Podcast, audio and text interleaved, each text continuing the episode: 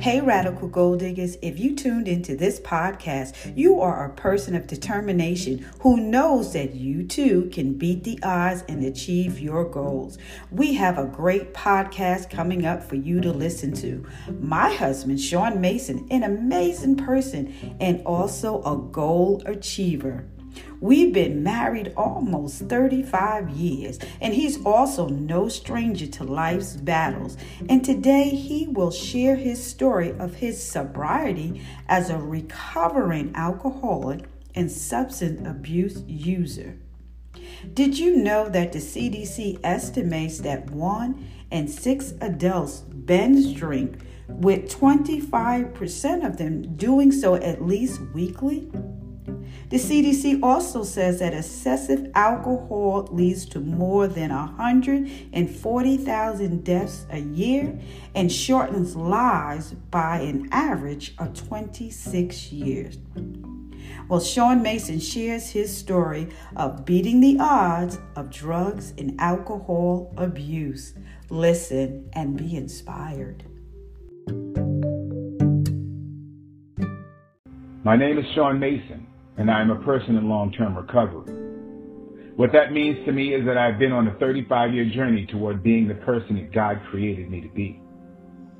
That has included eliminating all mind and mood-altering substances while learning how to walk in my truth.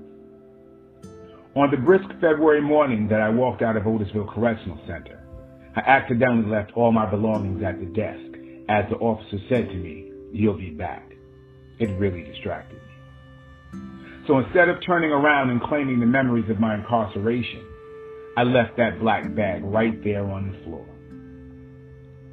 floor. I could buy new clothes. I could take new photographs. I could make new memories. But I was not going back to get that bag. You could take it, you could burn it, and give it to somebody else. I don't care. That chapter of my life was officially closed. You see, I had a plan and it was simple.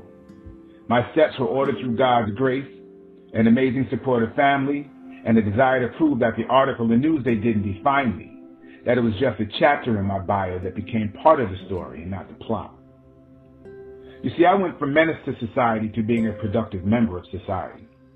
I went from being a drug abuser to being a drug counselor. I went from being denied by the parole board commissioners to being appointed to the Human Rights Commission of Nassau County. But I kept hearing, "You'll be back." And I swore that I never would. And just when I thought that I'd never walk into a jail again, God had a different plan. I didn't go back. I was sent back. I was sent back to light the path so that others can find meaning and purpose in their lives. I was sent back to walk beside those going home to their supportive families, future jobs, and new adventures. I was sent back to help those that were eager to take their place in society and leave a positive mark. I was sent back because my incarceration and my recovery were never supposed to be in vain. They weren't just for me. My debt was paid. Now it's time to pay it forward.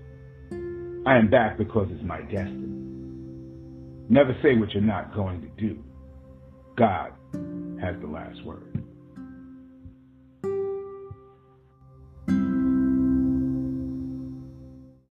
Thanks for listening to this podcast. If you need help with substance abuse, call 800-662-4357. That's 800-662-4357. To reach Shawn Mason, contact me.